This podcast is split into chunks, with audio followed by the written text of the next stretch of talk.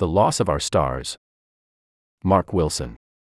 A casual glance into the night sky on a clear night reveals 2,500 stars, giving us a view 16,000 light years away and into our past. This is our greatest natural wonder, the universe. For the vast majority of human history, everyone on our planet enjoyed such a view. The stars were a grand unifier of humanity, a visualization of the Earth's tiny spot in the vast cosmos.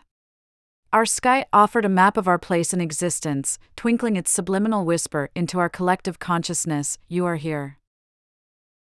That was until about a century ago, when we began filling our cities with electric lighting. For a while, it was possible to retreat to rural dark skies, but in 2019, SpaceX launched its first Starlink satellite, the initial pinpoint in a skywide constellation built to provide internet anywhere on Earth the company is spearheading the global movement to launch satellites that are dotting our sky with artificial stars and could destroy the foundations of casual stargazing and astronomical study within the decade.